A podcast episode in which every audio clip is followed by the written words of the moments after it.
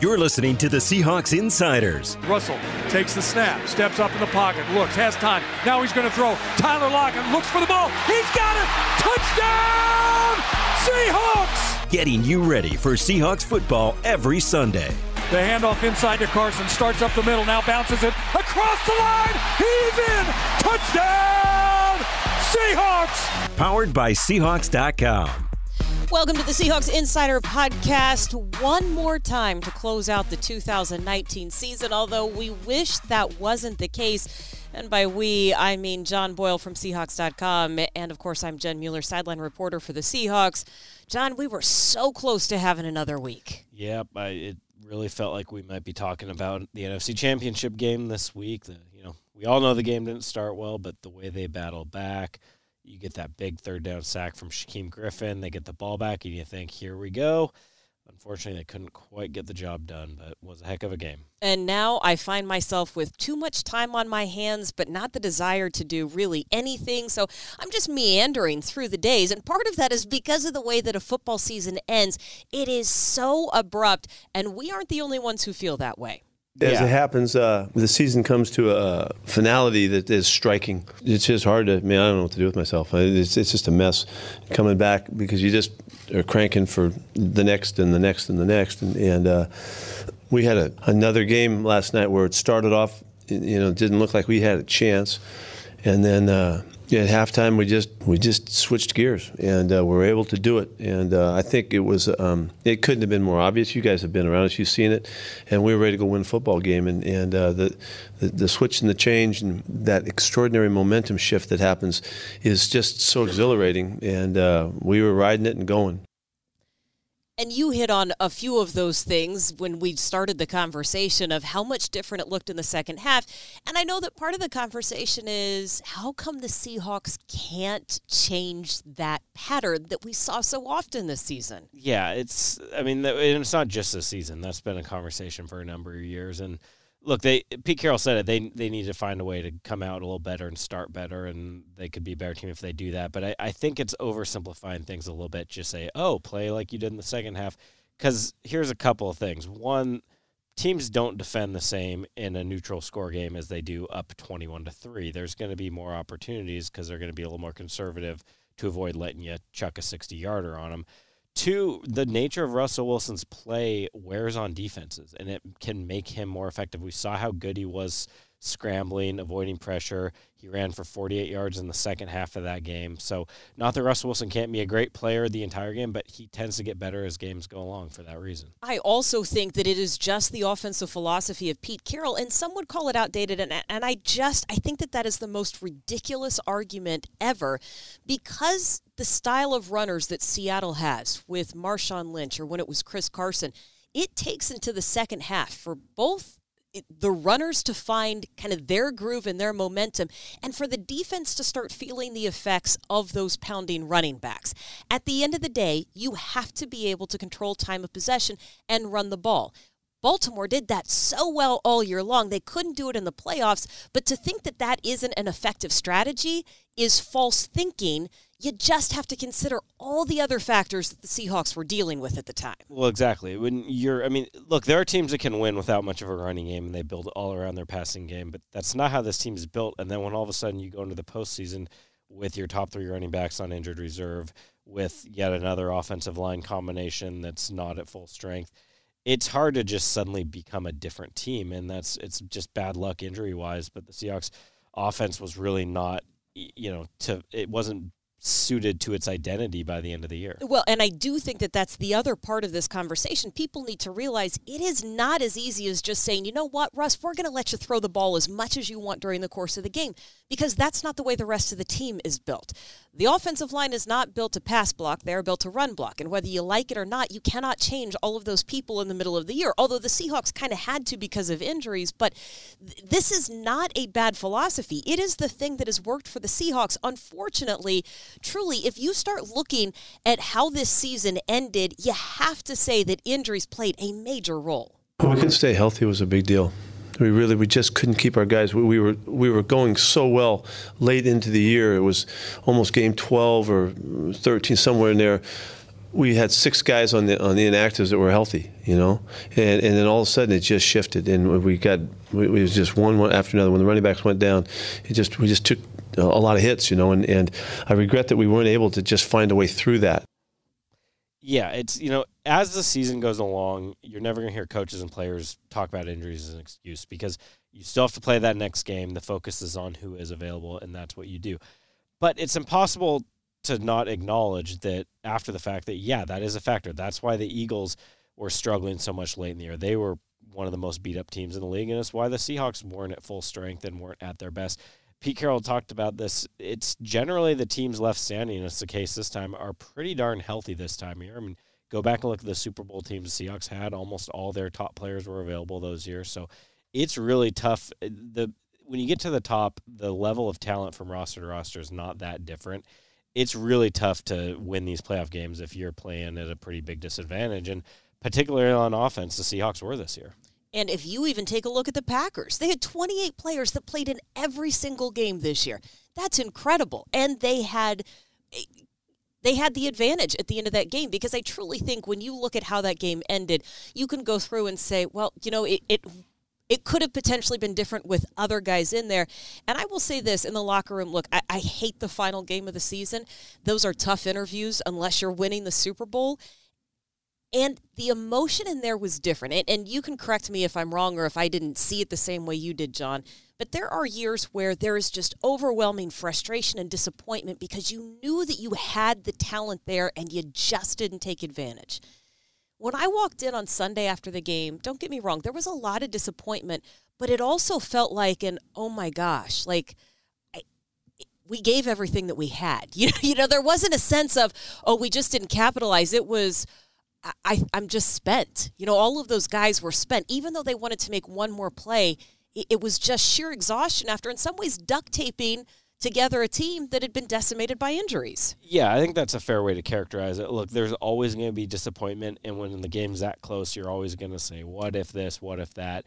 And there's an element too. Russell Wilson touched on this the day after when they're clearing out their lockers of anytime you're getting that far, you feel like you should have a chance at the Super Bowl, and that becomes the goal once you're in the playoffs. So that side of it's disappointing, but you're right. They also know that they they gave it everything they had that game, and there's not a lot of regret in terms of feeling like they they left stuff out there. So let's break down some of these position groups.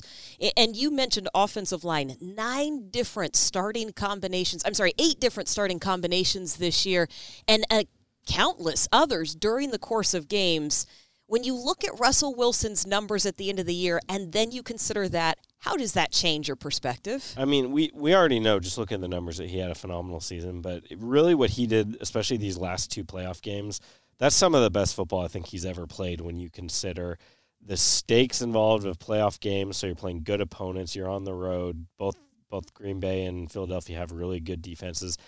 And then you factor in who wasn't out there for him. I mean, you're talking your best tight end in Will Dissly's on IR, your center's on IR, your left tackle hasn't done anything football related in a month. You're missing your best three running backs. I mean, they're so beat up. And for Russell Wilson to have really good passing numbers the last two games and lead the team in rushing both games. I mean, he he played out of his mind in these playoffs. On the offensive line, we found out after the season was over. I mean, we already knew that Joey Hunt made 11 starts. Did we count that up correctly? I it was 11 because that. Justin Britt went out in the middle of game eight this year, and he was forced to play a lot. We also know that he ended up on the injury report every week with a fibula injury, Come to find out, that's a stress fracture that he's been playing on for most of the season. Yeah, no big deal. You know, these these guys are so tough, and I think that I mean, on one hand, you're like, yeah, football's a violent sport. We know they're tough, but when you actually are around these guys the day or two after a game and see just how beat up they can be, and then you find out after the fact sometimes what they're playing through. You know, as I just mentioned, Duane Brown, his knee was bugging him all year. He wasn't practicing much in a lot of the weeks leading up to when they finally had to shut him down and do the surgery. So between when he got shut down, had surgery the following week, and then played, he had one limited practice Friday in the span of four weeks. Went out and played an entire game. You talk about Jadeveon Clowney had an injury that most guys have surgery and get shut down for six weeks or so. He wanted to be a part of a playoff run, wanted to be part of something with his new team. Gutted it out, played through a lot of pain for you know whatever it was six seven weeks, and you know now he's going to have to go have surgery after that after the season ends. We'll talk a little bit more about Clowney in a minute, but I was talking to Duane Brown on Locker Cleanout Day. You want to know the injury I completely forgot about because we were so absorbed with his knee? He's got to get his bicep taken care of. Yeah, he heard that, that. was the original injury That was what he missed a couple of games five? with. Yeah, I mean he he did that really early in the year. Yeah, it's just These these, guys are yeah. remarkable. And you go back to you know like the year Russell Wilson, he sprained I think it was 16, gets a high ankle sprain and then sprains his MCL.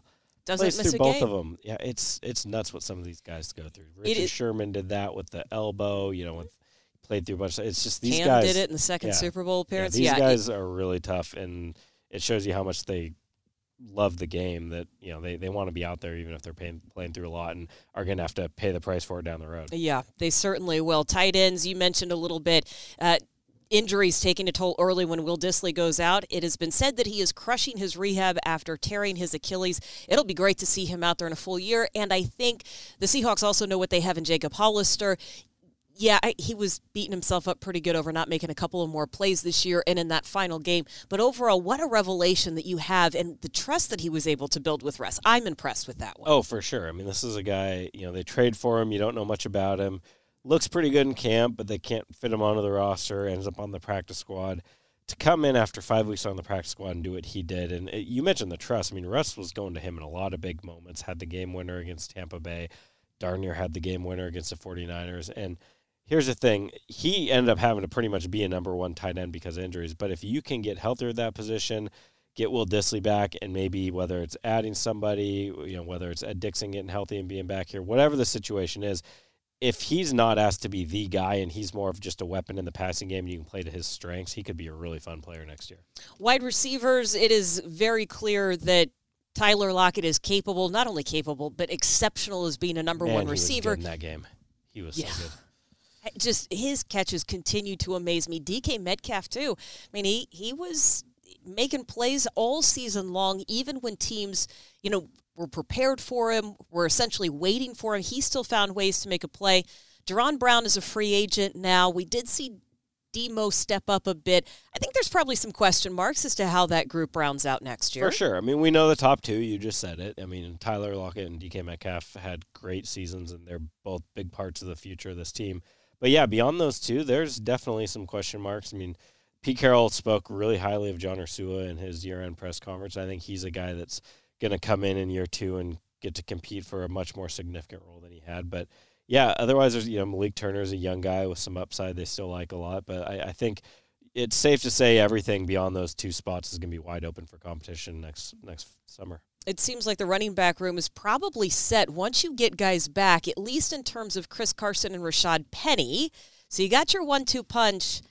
I'm curious to see who else sits in that room because the door is not closed on Marshawn. No, it, it was kind of interesting to hear Pete Carroll say. I, I think we all assume that this could have been it for him, just because I mean he was out of football for a year. He's 33. Uh, you know, it's hard to envision a 34 year old running back wanting to come back and grind through a whole season, but. Never say never with Marshawn. The Seahawks won't close that door right now, and it sounds like Marshawn, you know, at least what he said to the media on Sunday, he's you know wait and see on his future. But yeah, that'll be a really interesting position group though because of the injuries you mentioned. It's you know I think by the time you get to the start of the regular season, you hope that you have that one-two punch available. But Penny's injury came late enough in the year that you can't assume that he's going to be full go when camp starts and. We've seen it. Obviously, this year was a good example. You need depth there, so I would not be surprised at all to see the Seahawks look pretty aggressively to whether it's through the draft or free agency to, to bolster the depth there, even though they really like the one two they have. Well, and Travis Homer came on late, and I was Oh, talking yeah. to him during I- I- locker I should not cleanup. have left Homer out of that. Here's a cool thing about Homer. So he's going back to Miami. He's actually taking classes in the classroom. He's got three classes that he's taking. He's going to slowly chip away. He says he needs to get his degree. So every offseason, he's going to take a few classes. And I Good said, for him. I I said, You're not going to do the online stuff? He goes, Nah, I just, I don't learn very well that way. I really want to be in the classroom. So uh, by the end of the week, he will be back in class working towards his degree that has to do with business administration. That covers the offensive side of things. Defensively, you touched on Jadeveon Clowney. That is going to be a huge question mark, along with the Seahawks pass rush. And Pete Carroll would love to be able to count on JD again.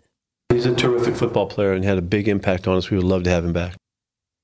And really, it is as simple as that. When you take a look at what he did, the toughness that he showed, and I think Jadeveon showed that he would like to be back here. Yeah, I mean, he seemed to really like it here. He fit in well with the guys. He, I think, him playing through the injury showed that you know if a guy was in a situation where he didn't feel real comfortable and wasn't sure if he could have had, you know, if he thought, ah, I don't know if I want to be back there and all these things, he might have just had the surgery and looked towards 2020 and hitting free agency healthy. But no, he wanted to finish it out with these guys. So, you know, look, he wants to, I'm sure he probably wants to see what's out there in free agency. He's never got a chance to do that. That was part of the trade to come here was that the Seahawks couldn't franchise him. So he had that in mind back when this trade happened.